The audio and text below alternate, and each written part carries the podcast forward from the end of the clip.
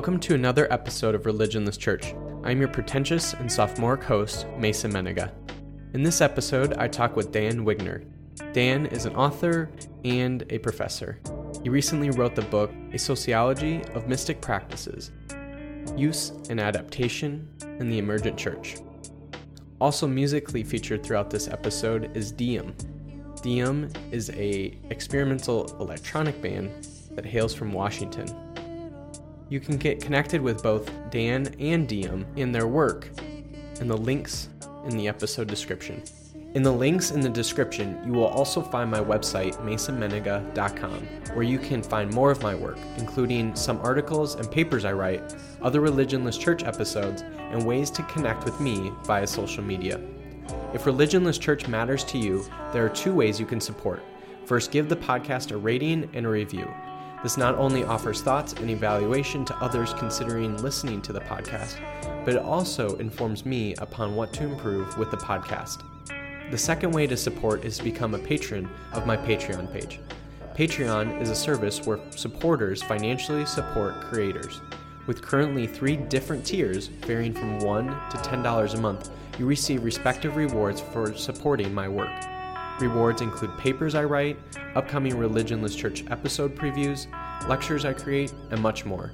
The links to connect to and support me and my work, including my Patreon page, are all in the episode description. I no longer wish to be your object cause of desire, as I, with my begging rambling, prevent you from your object of desire of this awaiting episode. Therefore, here it is Religionless Church.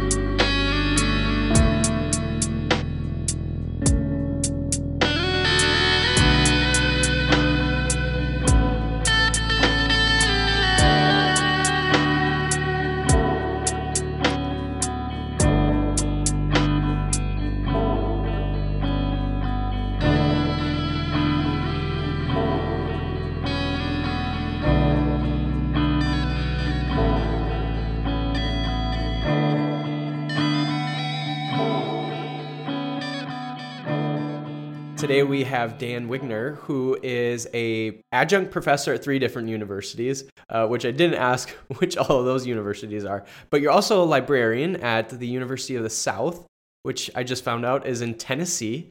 So uh, is that I'm assuming where you live as well? Yes, I live in Tennessee. Mm-hmm. Awesome. Are you from? I, hear a slight Southern accent. Would I would I be wrong in, in thinking that I hear a slight Southern accent? Are well, from the it, South. It, it, well, it depends on uh, your point of view. I'm from Texas, so okay, kind of up for debate whether Texas is the South or not. well, and, well, I mean, I grew up in North Dakota. I went to school, college in Iowa, and now live in Minneapolis. So anything like south of Kansas is probably the South to me. Right. Okay.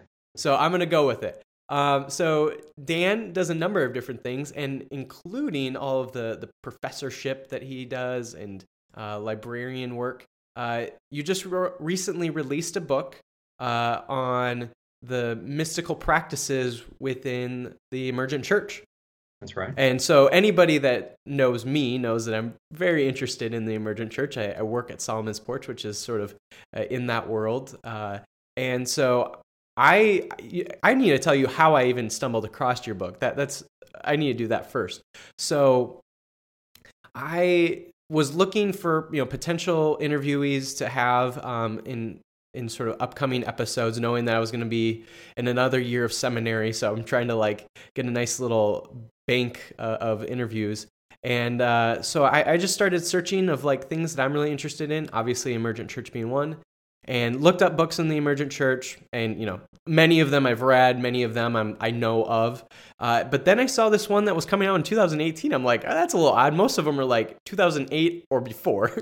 Uh, right. so I, I was like a little uh, sort of unexpected uh, surprise and uh, found out that it was from Wipf and Stock and i'm like oh familiar with them. So uh, got a hold of you, got a hold of a, a reviewer copy, and um, I really enjoyed it. It was a really great book. I, I, mainly was able to get through it on on Saturday, so it was a, a great time uh, reading it. Um, but we'll get all into that. Before we do that, this is the the, the surprising question, uh, the question that I didn't send to you. Uh, but the first question that I asked to every person that gets interviewed on here is uh, who is Dann Wigner to Dann Wigner? And obviously, I don't ask that question to everybody. Uh, but uh, yeah, who is Dann Wigner to Dann Wigner? Hmm. Um. Well, uh, I, I would probably be the best person to answer that question. yep. Um. Honestly, uh, I am someone who what I'm most interested in is what there is more to life and reality beyond what we see with our own two eyes. And um, in various ways, um, obviously academic ones, but a lot of uh, different spiritual ones, I've kind of chased that, pursued different answers, and mm-hmm. try to see um, what lines up for different people and then what lines up for me, and um, to uh, dialogue back and forth on just basically all uh, of the unseen reality around us.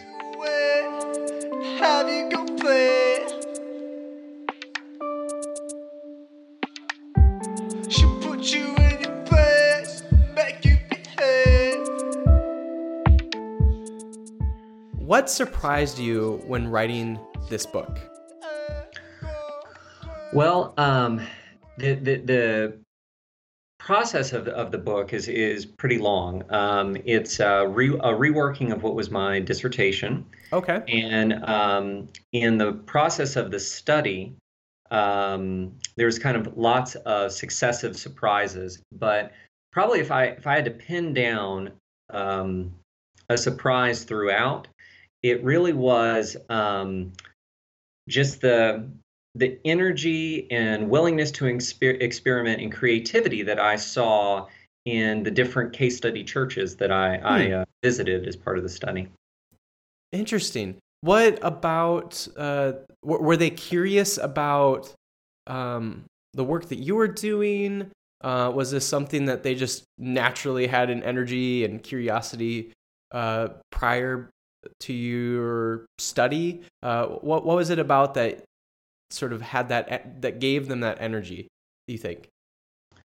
Well, um, they they all, and this may sound a bit vague. They were all very committed to to trying something new. Um, to one degree or another, uh, their their personal or traditional views of church just weren't really working for them, and they were trying to put together something that represented their spiritual journey more accurately. Hmm um, and definitely wasn't some kind of energy island to it. Most most people were very confused what I was doing uh, at the beginning, um, and then you know kind of saw where I was going after that. But they uh, definitely were on an interesting journey of their own.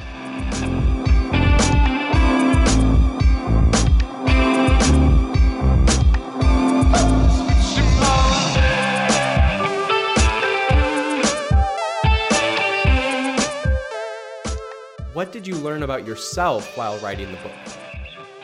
Well, uh, that's a rather interesting question. Um, initially, um, when I kind of entered the whole process of research, in the back of my mind, because um, my, my area is mystical theology, as I was seeing and reading about churches that were coming out of an evangelical tradition, Protestant evangelical tradition, mm-hmm. and were interested in the utilization of mystic practices as a as a as a more central part of their spirituality. Maybe not the most central, but definitely something more than before. Mm-hmm. And um, I was really looking for a way to introduce mystical theology into evangelicalism at the time. Um, and pretty early on, I found out that probably wasn't the best avenue since uh, the emergent church and evangelical evangelicalism are not necessarily on the best terms. Many of the people and churches I talked to, they may they basically became part of that emergent conversation as they were moving away from traditional evangelicalism. Right. Um, uh, but uh, and I also discovered that for many in the emergent church, uh, they were kind of asking different questions of the mystic practices than I was. Hmm. Um, but to to to get back to your to the actual question is um, what I learned about myself is that uh, I was I was asking different questions in both evangelicals and uh, the emergent church. So it kind of hmm. paralleled my own faith journey uh, from, and not to go into uh, too much detail, but uh, from an evangelical background uh, to eventually the Episcopal Church.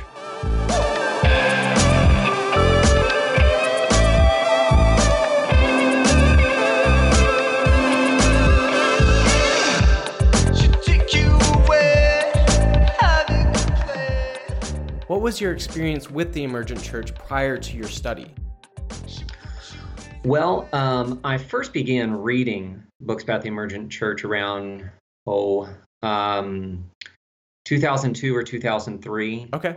Um, I, I, at that point, I didn't have a lot of direct experience because uh, where I was located was in a more rural area mm-hmm. um, of the United States, and the emergent church tends tended to center more in urban areas. Mm-hmm. Um, I, I, did have some interesting experiences from 2006 to 2011 in trying uh, to get some emergent churches started um, in more rural areas in Texas. Um, and it uh, it was it, interestingly uh, that was kind of still a little too early for those areas as far as uh, the culture being at that place. Right. Um, now, uh, as far as um, and so so that's that's basically uh, my experience up until I did my field research uh, in uh, 2011 and 2012, and that's when uh, I went to a lot of the different churches that are represented in the book.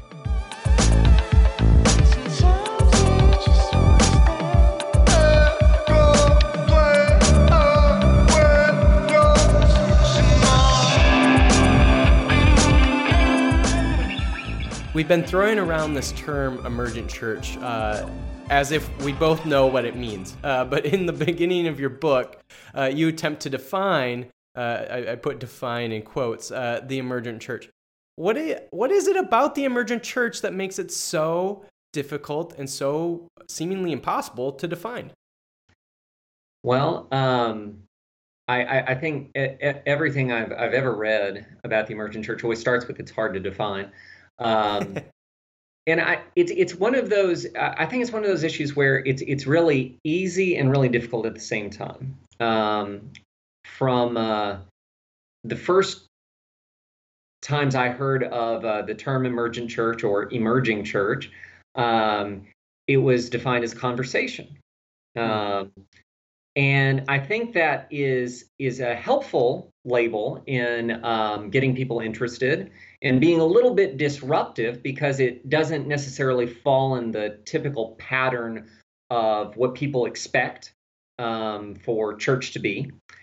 Um, and and I, I I I I do think that was kind of the intention, you know, is to get people talking was the kind of the mm-hmm. idea rather than just uh, have a, a nice, neat little definition. But um, for my analysis was kind of a socio theological one um, that was a bit of a that that wasn't a definition I could really hang the study on. Right. Um, uh, some and, and so I started uh, looking around. Uh, some have treated it as a denominational or you know non-denominational movement, uh, something that moves among different denominations like uh, evangelicalism or the charismatic movement.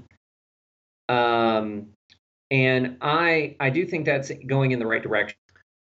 Um, I, th- I think they're following in the right direction uh, in the sense of seeing it as something larger than a single denomination. Um, I favor a hybrid definition to look at the emergent church as kind of part of trans-denominational movement, but also a bit of a social movement um, because there's a social action piece to all the emergent churches I've dealt with.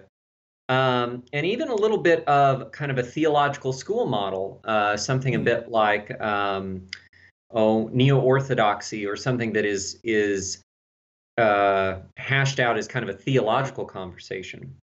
So it's kind of like um, a hybrid of lots of different pieces. Sounds really complicated, but um, personally, I, I really like um, uh, Doug Pagitt's definition of the emergent church as a plum cot. Um, and you just have to try it to know what it's like. Um, but it really, it's a little bit of this and that um, um, of all those different things. Can we just say that is the most Doug Pagitt thing to have ever come out of his mouth? I mean, yeah. I mean, this is somebody I know well. So, like, I've heard a lot of Doug Pagitt isms, and that might like take the cake. He's full of those kind of things. Um, yeah, he's he's an interesting fellow. Um, yeah, I I I appreciate that response because in in my uh, short uh, experience with the emergent church, it does seem to be this fluid, uh, moving, ever evolving entity that is like that you just can't quite grasp, but can be experienced. But interestingly, like can be experienced, but your experience at one particular emergent church is not necessarily going to be the same experience at others, right? So it's it's not like if you went to one Episcopal church, you, you kind of have an idea of what maybe another Episcopal church might be. Uh, the emergent church experience at Solomon's Porch uh, may be vastly different than um, is it is it Galileo? No, what's the what's the one in Texas uh, in the Dallas area? Um, Ecclesia. Oh, is that the uh-huh. right one? Am I thinking? So I, I mean, Houston. Yeah. So yeah, I, in fact, yeah, I think you're right. So there's um, different experiences even within that and so it's it's sort of this thing where like it can only be grasped by experience yet that experience uh, may be very different among different uh, emergent churches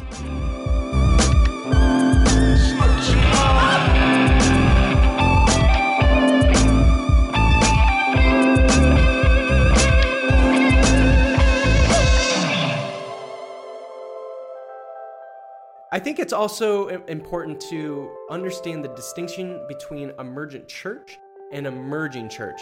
Uh, so you, you briefly talk about this, but what is the difference between the emergent church and the emerging church? Um, that that that is an important distinction. When when I first started looking at these things in about 2002, um, those two terms were used very often interchangeably. Right and then as time went on, they became to be kind of their own, um, their own pieces. Um, what the the emerging ing uh, ch- uh, church uh, from as best as I can generalize, they they follow a little bit more of a specifically evangelical theology model. Uh, maybe even uh, emphasizing uh, some aspects like Calvinism more than even mm. the typical evangelical church. Um, and those churches I find often are interested in innovative uh, um, interpretations of methods, but uh, they're not necessarily trying to reevaluate or rearticulate the message of Christianity. Um, and I feel like emergent, you know, ENT uh, churches were a little bit more willing, more open to kind of reevaluate everything. Mm-hmm. Um, now, they may sometimes uh, get to the same point as an emerging church, but they would kind of take more of a, a whole um, system approach to it. Um, now, I, I, I, only refer to that a little bit in my book because I really only dealt with emergent, you know, ENT mm-hmm. uh, churches because they were usually the only ones interested in looking at mysticism and mystical practices. Hmm. Uh, emerging churches, ING, um, were not as interested in looking at those, mm-hmm. in my experience. Yeah, in fact, we had a, a conversation um, around Solomon's Porch for a, a sort of uh, reimagining what it means to be Solomon's Porch. Um, and Doug mentioned one thing that I, I think sort of speaks to this this question about his difference in understanding between the words improvement, innovation, and invention. And mm. so the way Doug understands like improvement is something that already exists, has a problem, and you go about figuring out what it needs to needs to happen so that it no longer has that problem or uh, the, the problem is alleviated in some way. And innovation is like the system that tries to address these problems. And then the way he understands in, invent, invention or inventive is something that you know may borrow from past ideas or concepts but tries to create something new altogether and that's how i think doug also understood emergent is something that was sort of swelling up that wasn't trying to problem solve a past problem it wasn't trying to uh, just be an improvement or an innovation from a past thing that already existed but something that formed and uh, was created that was anew. And uh, I think that's how Doug at least at least understood Solomon's Porch and, and maybe the broader emergent church as well. Would would you maybe agree with that? That like that's how Doug would understand that, and how you would maybe understand that difference. I, I think so, and I, I, think those are really good terms to use uh, to kind of distinguish um, uh, among all of those.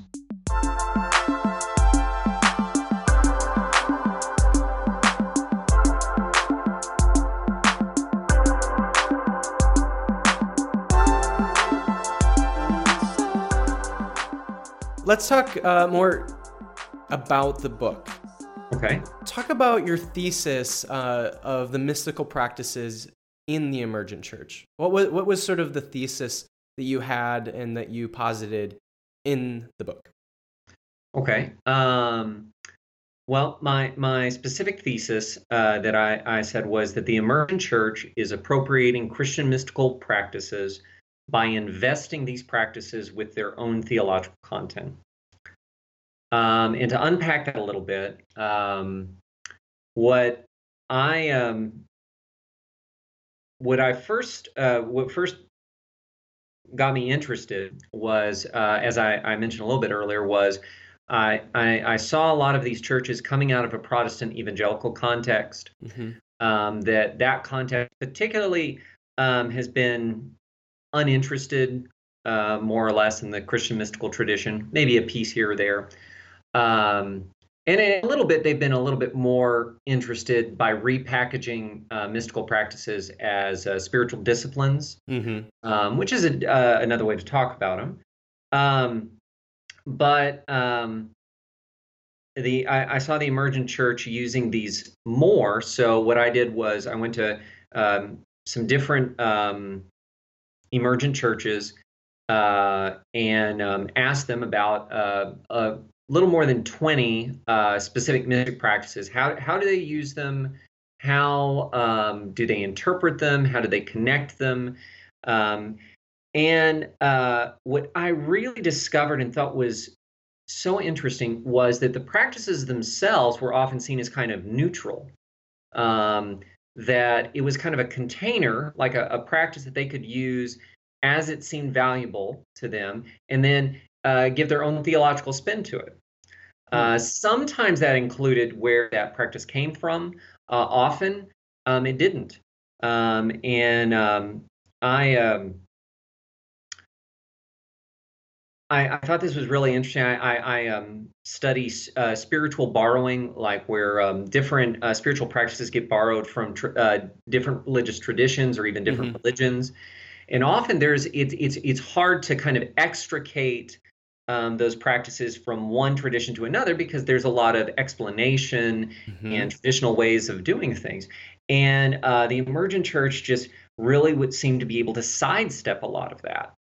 Um, and so I, I, was so interested to f- find out um, how, and that really kind of was the the that's the the core, the thesis to it is seeing uh, seeing how they go about taking these practices and making them their own.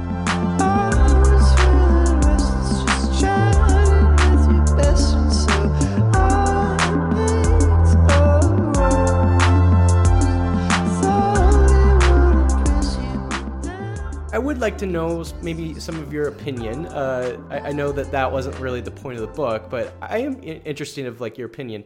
What did you maybe not appreciate about how mystical practices were used by the emergent church or emer- these emergent churches that you studied?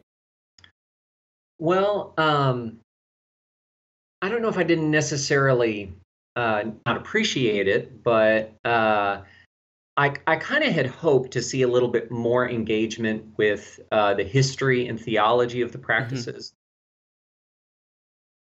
I, I, I, do see across different uh, uh, Christian branches, uh, Christian divisions, uh, that mystical practices and mystical experience uh, often are particularly ecumen- ecumenical in nature. They don't mm-hmm. have the distinctions of, you know, Baptist or Lutheran or Catholic so much. You know, it's it's uh, something that um, is more of a, a way of connection.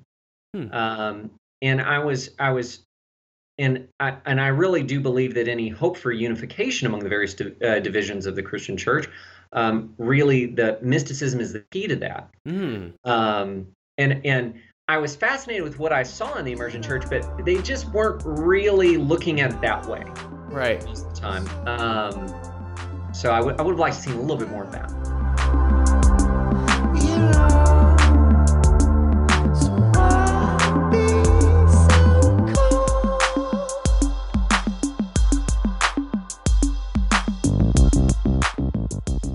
What did you appreciate about the mystical practices used by the emergent churches? Well, um, what I did appreciate is their willingness to to try, to experiment, uh, to innovate, invent. You know, to use some of uh, Pagitt's language, um, to, to, to to to try things, and um, they um, they were very eager for that in each church I visited, and in those I didn't visit but kind of corresponded with. And um, I, it really helped me form, um, and it's not so much visible in this book, uh, I, uh, but helped me form a, a, a, book I have coming out in October, uh, which is uh, a source book of spiritual practices. Um, I had originally intended, and it's a more popular book. This is a more academic one that right. we're talking about um, today. But uh, that book, I actually have gone across many different practices and variations of practices. And I was originally thinking I needed to to to um, deal more with theology and historical introduction to each practice. That I needed a lot of that. But um, in my research with these emergent churches, I really saw that um, you know people uh, can be trusted. Just give them a, a, a little bit of a of a structure to begin with and can really make it their own and make a practice work for them. Mm. Um, and uh, that they uh, they'll end up with some very surprising uh, variations that can be very rich um, spiritually. And um, so that kind of I, I was it affected me that that much that you know I kind of wanted to keep working with that even though I was moving away from talking to the emergent church specifically um, but that you know that way of looking at using mystical practices I, I was really um, really struck by.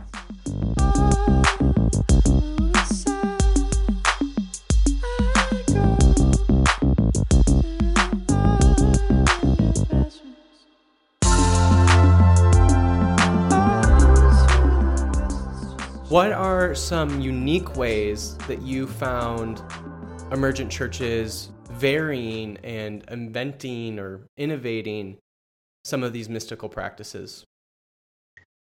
Well, um, w- one of the things that I um, was I thought was very interesting was the the way they bring um, community to uh, many practices. Um, mm-hmm. One practice I looked at, which um, and this is this is probably the one practice that was that's common to to all all Christian churches, but was very notable in uh, its innovation, is the uh, communion or Lord's Supper or mm-hmm. Eucharist mm-hmm. or Mass, and um, their primary theological sense of it was as community, not as a connection to uh, whether seeing it as symbolic or or not of Christ's sacrifice, but it, the primary aspect was them coming together. Mm-hmm.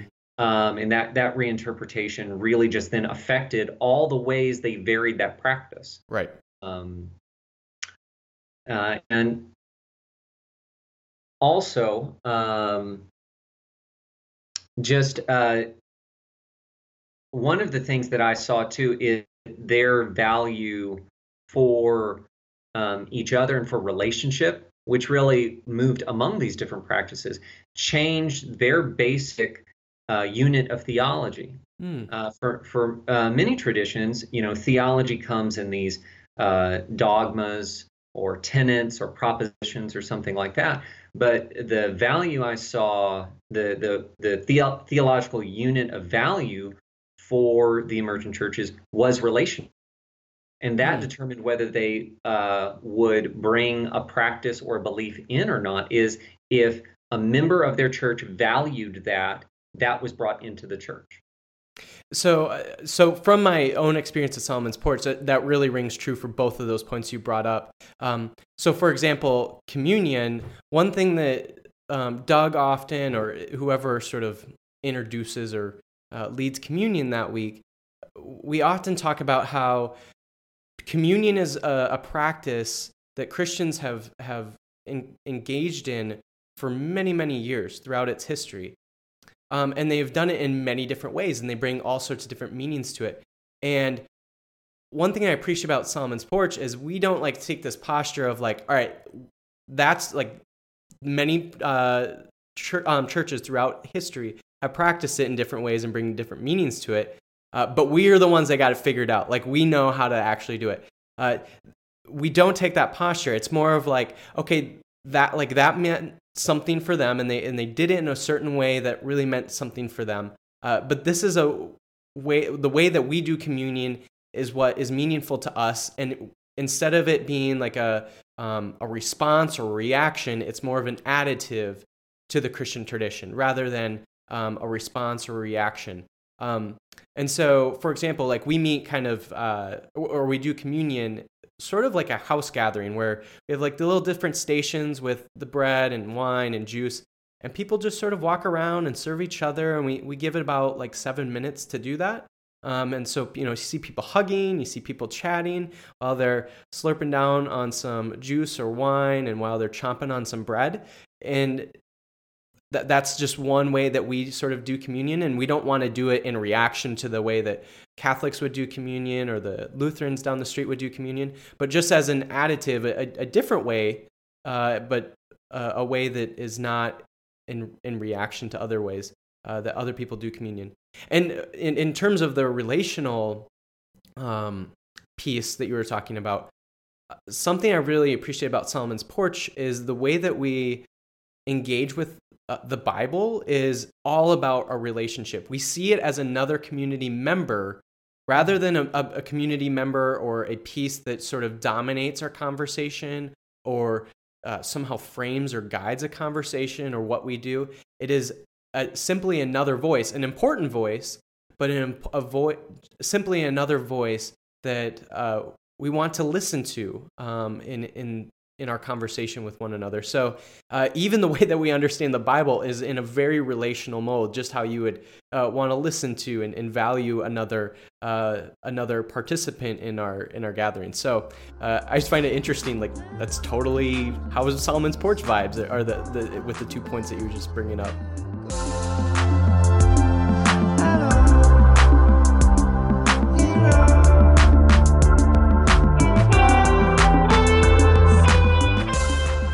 So today we have the artist that you've been listening to throughout this episode, Dee-Em. Um, and Dee-Em is an, a pretty experimental electronic group, and I'm really digging it. Hopefully, they're they're laughing, so that tells me that there must be something that I said that was right. Um, so I'm the only one not drinking beer right now, which is really a damn shame. Yeah, Um, a damn shame. So, uh, but before, I mean, there's there's Wait, three of better- you, but there's only two in Dee-Em, so I better introduce you all. Um, so Jared is here, Micah's here, and Darby is here. Jared is not on uh, in the band, uh, but but rather, do you say you manage the band? Um, you could call me like merch boy extraordinaire. that Uh, but uh, I guess is a title and a half right there. Yeah, at the large scale, we have a we have a thing called uh, Church Bake Sale, Okay. which is like a, an art collective. So I'm one of the guys, along with Micah, that started it. Started it. Um, so that's kind of like my connection, the nuts and bolts of it. Yeah. perfect. And then Yeah, I guess manage is fine. I like glorified merch boy though. It, it's way it rings way better. Yeah. way better than manager. Um, so I was checking you guys out on Spotify. Looks like there's some new tunes that were released this year. Uh, what were some of the inspirations to uh, some of the, the music that you've made recently? hmm. uh, let's just say, you want to take it away? Um, well, for uh, you know, in all honesty, women. Okay, okay. Uh, At least for the two songs that are out, just some really badass women. So you're Uh, just like the. Are you the inverse of Taylor Swift? Oh. Whoa. Uh, you know, I don't know. If, we don't complain as much as she does. So yeah, we celebrate women. Uh, yeah. like yeah, in a good, yeah, women in a good way. Just like I mean, Smoochie Mama is all about really great women in your guys' lives. Yeah, so uh, some of the inspiration, Smoochie Mama, weird, weird story. Uh, my mom came and visited from Texas up to Washington State, and she was asking about our band, and she was like, "Tell me more about what's going on and how you write music. How does it work with two people? It's kind of weird." And so we were sitting in my basement, and I kind of just started like writing a song with her, and she was like, she's a saleswoman, and so she was like making calls and sending emails, and like 45 minutes later, we had like the skeleton of what Smoochie Mama would be. And I named the track Mama and showed it to Micah later that day, I think, or maybe next week. And he was like, Whoa, what's this one called? And I said, Well, it's saved as Mama. And he was like, We're going with it. Uh, and so, yeah, we kind of call that song like for all of like the really strong assertive women in our life, like our aunts, our, you know, my wife, or moms and sisters and friends. And yeah, yeah, that was an inspiration. I'm Yeah. glad it's not a song about the Oedipus complex. You know, that's been asked a couple times. Uh, my I'm glad I'm not the only one. song for your mom, and I'm like, Yeah, yeah, no, no Freudian psychoanalysis. right, yeah. Uh, She said, I want to chat with you about what the song means to you personally, you know, just to see if I'm okay or something. But yeah, yeah, uh, yeah, no, no, like separation from the mother sort of thing. yeah, yeah, yeah, yeah, yeah, yeah, yeah. so yeah, definitely. That's great. What um what inspired kind of this experimental electronica music? What is that like something that you all have done before with music? Is this something that's a huge diversion from what you normally do with music? Um, yeah, I just kind of, at least with Darby and I, just kind of, uh, I don't know, it originally just kind of just happened. Uh, I didn't, I know I didn't play any of this genre at all. I just was like a hardcore kid Mhm. and uh, like an indie rock guy, you know, for the most part. Um, but uh, Darby was doing more. Yeah, I, we were in a band together uh, in a city two hours away, and uh, well, even while I was in that band, I was producing like instrumental hip hop. Um, Okay. love like lo-fi, love some of the stuff like Flying Lotus and those guys. Mhm. Actually, that club in LA that all those guys came out of that I just like Daedalus and stuff like that. Listened to a lot of instrumental hip hop and was producing it in my basement like for four years. And when he moved up to Spokane, my wife was like, "You guys should like start writing again." And Yeah. I kind of laughed about it, and we met up, and that was we wrote "Misbehaved" the first week. Uh, and after like a seven week period, we had written seven songs together, really kind of trying to like capture that moment, like show up, put something down, have fun. If it's weird, awesome. If it's really weird, even better. And then uh, we started playing live like two months in, and then really just felt the spark. And people really liked the weird stuff we were doing whenever we were just like kind of sticking with the moment. And so we kind Mhm. of fully embraced it. So not not really. I think his metal like metal what do you call it, metal kid, hardcore kid days. Yeah. Yeah. Uh, we tell people to meet at Surf Rock, but I don't think that's real. It's not even close. yeah, like, you just have- Yeah, it just kind of happened. I mean, know? I mean, those elements are definitely there though. Like Micah takes his shirt off every show and hardcore dances on stage, and yeah, uh, I mean, but then they're also just like having fun and Mhm. getting goofy. It's it's a real treat to enjoy. It was fun. Yeah, like I don't know. It's cool. We have a cool electronic scene here in Spokane. So uh, the Really? weirder you are, people like it. Oh yeah. Oh, I didn't know that. Are, Mm-hmm. are you guys familiar with a electronic band called Holy Fuck? yes, no. just so so. Okay, because when I so I'm not really into a lot of electronic music, um, but a few years ago, Explosions in the Sky came through, and uh, Holy Fuck opened for them, and it was again I'm not really into a lot of electronic music, but I was fascinated by their performance and their music, and you guys immediately reminded me of Holy Fuck. Oh yeah. Yeah. So what's interesting about Holy Fuck is they still use they're they're not from the '80s. They're a band. I think they probably started in either the late '90s or um, early 2000s. But they use all this analog um, equipment for their music, and so that's like how they record. And when they do their live performances, it's all this um, '80s equipment. So they just have. I mean, a shit ton of stuff all around their uh, That's- on their kind- stage, and they're using you know this analog film that they like swipe through. I don't know all the equipment that they use. It's unbelievable. So, but like, look up a, a live performance of Holy Fuck. It is memorizing. Yeah. Uh, how many how many times can you say "holy fuck" on your uh, podcast? Um, en- enough times until I'm gonna have to put that little e next to my my episode.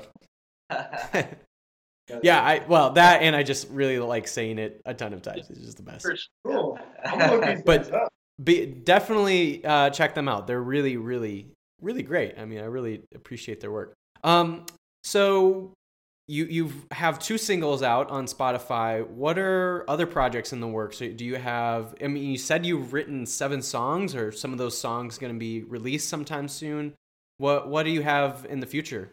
Yeah, we'll, we'll hit you with a couple of, you know, for your use or whatever. Um, Yeah, so I think we have nine total now, maybe 10. Um, we're in the works. We're, we're trying to figure that out. Do we want to drop a bunch of singles? Do we want to put out an EP and then another EP? It's kind of popular right now not to put out albums, which is kind of sad. But Mhm. uh, I think we kind of want to get 12 put together and then put it out somehow, whether it's two EPs or a bunch of singles.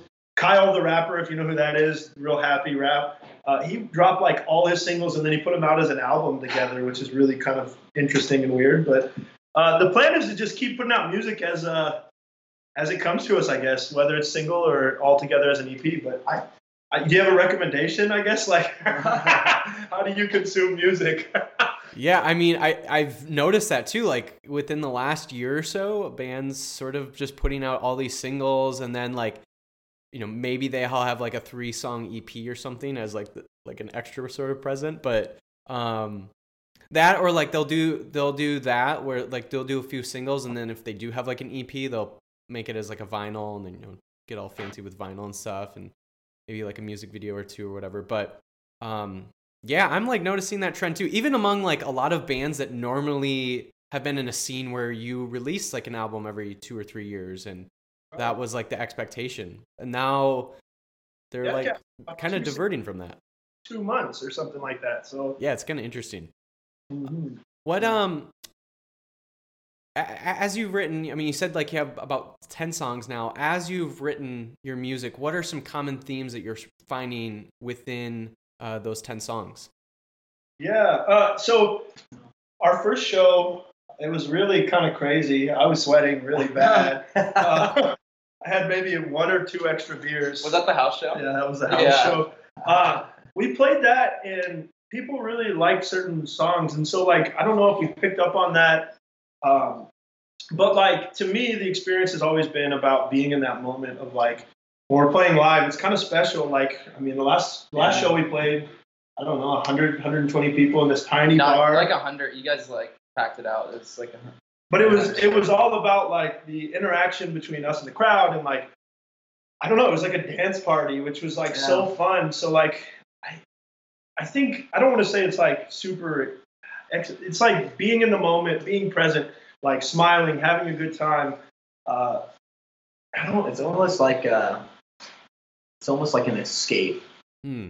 People come to our shows for an escape from all the bullshit. Yeah, I mean it is it is like a really happy experience to be in. I mean like they they hyped a bunch like at the last show they hyped everybody up with like their own music, but then they played like a fucking cover of Girls Just Want to Have Fun, and it was just like it was insane. Like that that's just like that's what their music is is dancey and fun and uh, I mean like a nice switch up from like the mundane. Yeah, So. That's awesome. think- yeah. What um what any tours? I know you mentioned like a few like sort of house shows. Planning on touring on any of this uh, music? Yeah, I think that's that's the goal. Mhm. Um, we've booked a couple local shows. There's like a couple like festivals and stuff locally, and next year we're planning to apply. I, I guess you apply at festivals. I never knew that. Drop my phone. I guess you apply at festivals, but uh, yeah, we're we're planning on tooling around the Northwest and seeing what we can do in the spring, maybe, and and getting together five, ten tour dates and seeing what's up. So we're really excited. We want to get out there and, and meet people and just have a good time and hopefully like I don't know, have like a big party at, in a bunch of different places, not just here in Spokane. So yeah.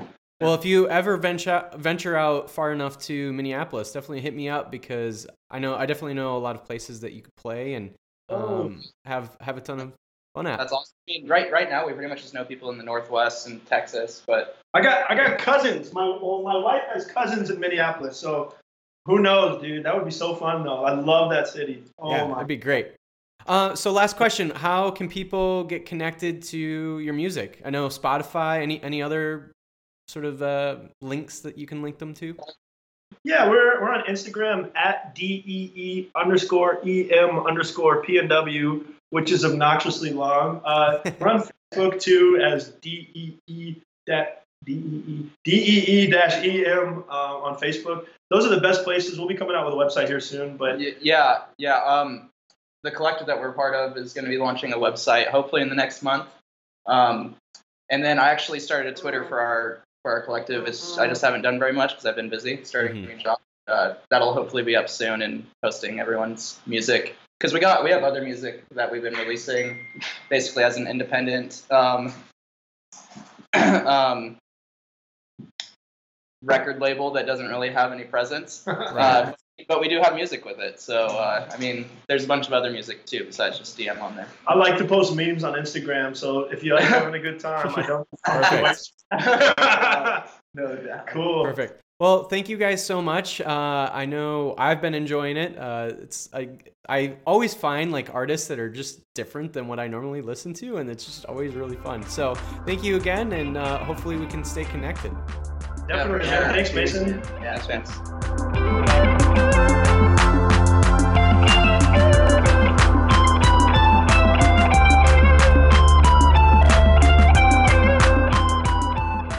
I'm not sure if if you would think of your book being um, a book that relates to religionless Christianity, but uh, if you think it does at all, uh, how do you do you think your study and your book relate to Bonhoeffer's concept of religionless Christianity? If you're familiar with that concept at all.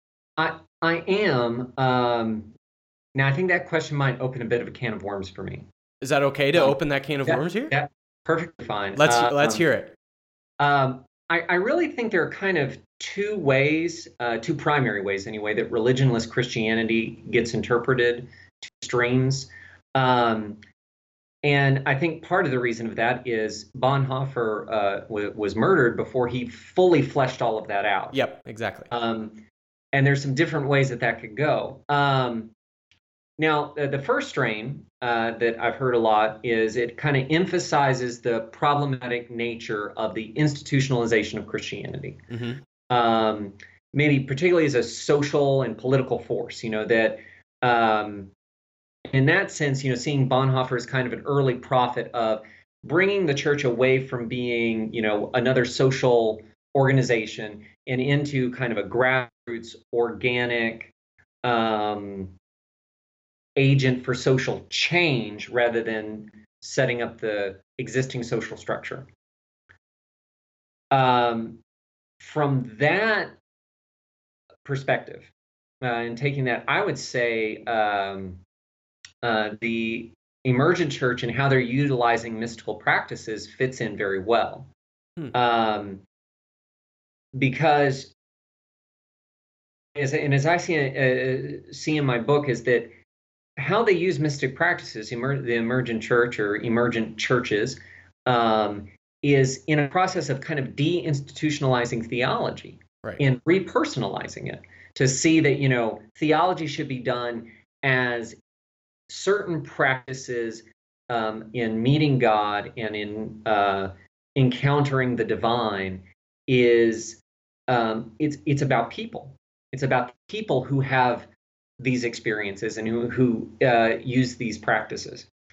Um, and I uh, I um, I think that that that fits in really well uh, and I was thrilled to see that kind of connection of the personal connection with theology. Mm-hmm. Um, now, there, there's kind of a different stream of uh, for Bonhoeffer's religious uh, religionless Christianity, um, and it raises some problems for that the other view. Um, that kind of first definition of religionless Christianity fits in really well with kind of an American experience of church um, and maybe even American evangelical emphasis, particularly. Um, but it, it, it, in in in my experience, it doesn't fit quite as well uh, or very well with a German Protestant mainline context, which it, Bonhoeffer, in many ways, was a traditional Lutheran. Um, mm-hmm. And uh, I, I, feel that the, the first interpretation doesn't necessarily take that into account as much. Mm-hmm. Um, and Bonhoeffer um, is is his focus um, in everything is very ethical. Um, that concrete ethics to have mm-hmm. a real difference in real life. That's that's what relationship with Christ should mean uh, in his view. And philosophically, he um, takes a lot from and, and was good friends with uh, Martin Heidegger. Mm-hmm. Um, and from that viewpoint, that what he might have been trying to do is more of an existentialist uh, sense, where um, it would actually connect more with, say, a theological movement called demythologization, mm-hmm. um, which connects to uh, a theologian uh, named Rudolf Bultmann. Mm-hmm. Um, that uh, Bonhoeffer was very interested in his work, and, and a lot of the themes that Bultmann deals with show up in uh, Bonhoeffer's letters and papers from prison. Mm-hmm. Um, now, and uh, actually, my wife, uh, Leanne Wigner, has actually dealt a lot more with that um, oh. aspect. Um, I haven't dealt as much with Bonhoeffer. Um, but I do feel if he was headed in that direction, there is a, a kind of someone who picks up that and take the existentialist ball rolling is Paul Tillich.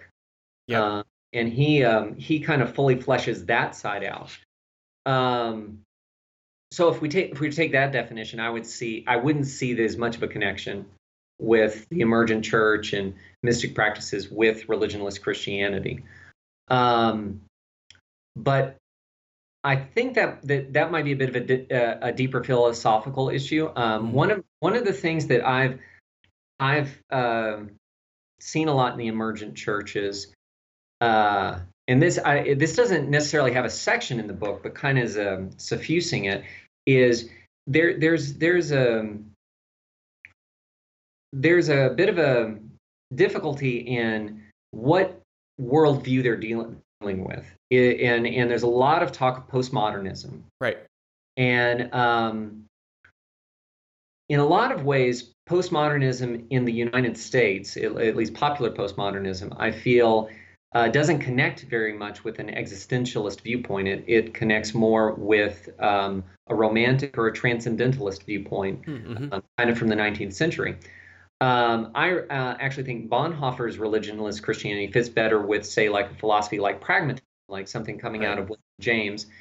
Um, so, in if, if we were to take religionless Christianity that way, I actually think, and, and I think in general, that a lot of the emergent church conversation um, should uh, um, take a look at some people like uh, Ralph Waldo Emerson uh, or uh, Henry David Thoreau, um, or even some uh, mainline Protestant uh, writers of the 20th century like uh, Harry Emerson Fosdick. Um, uh, in in in um, because they they were asking some of the same questions, you know, in um, a, a, a context that probably needed a little less translation, because with Bonhoeffer being German and dealing with a very different thought world than the United States tends to have.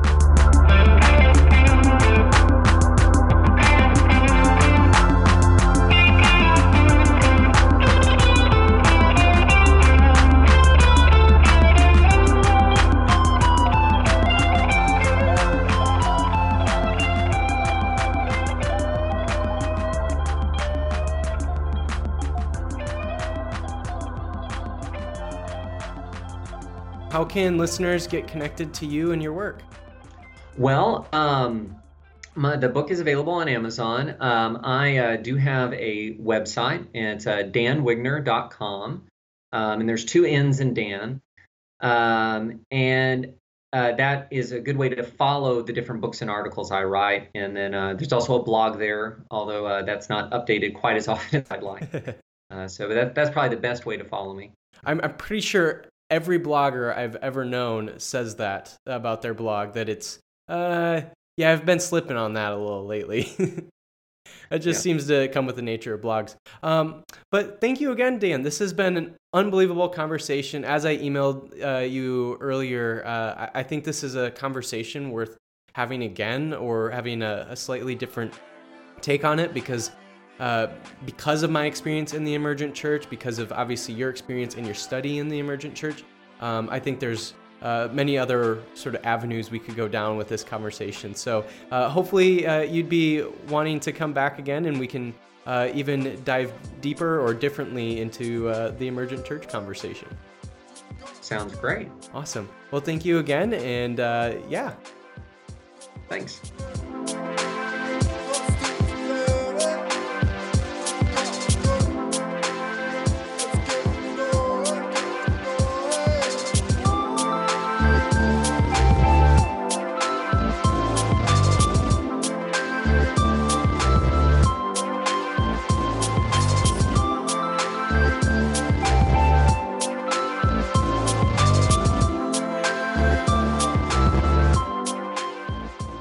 I hope that episode left you satisfied and fulfilled.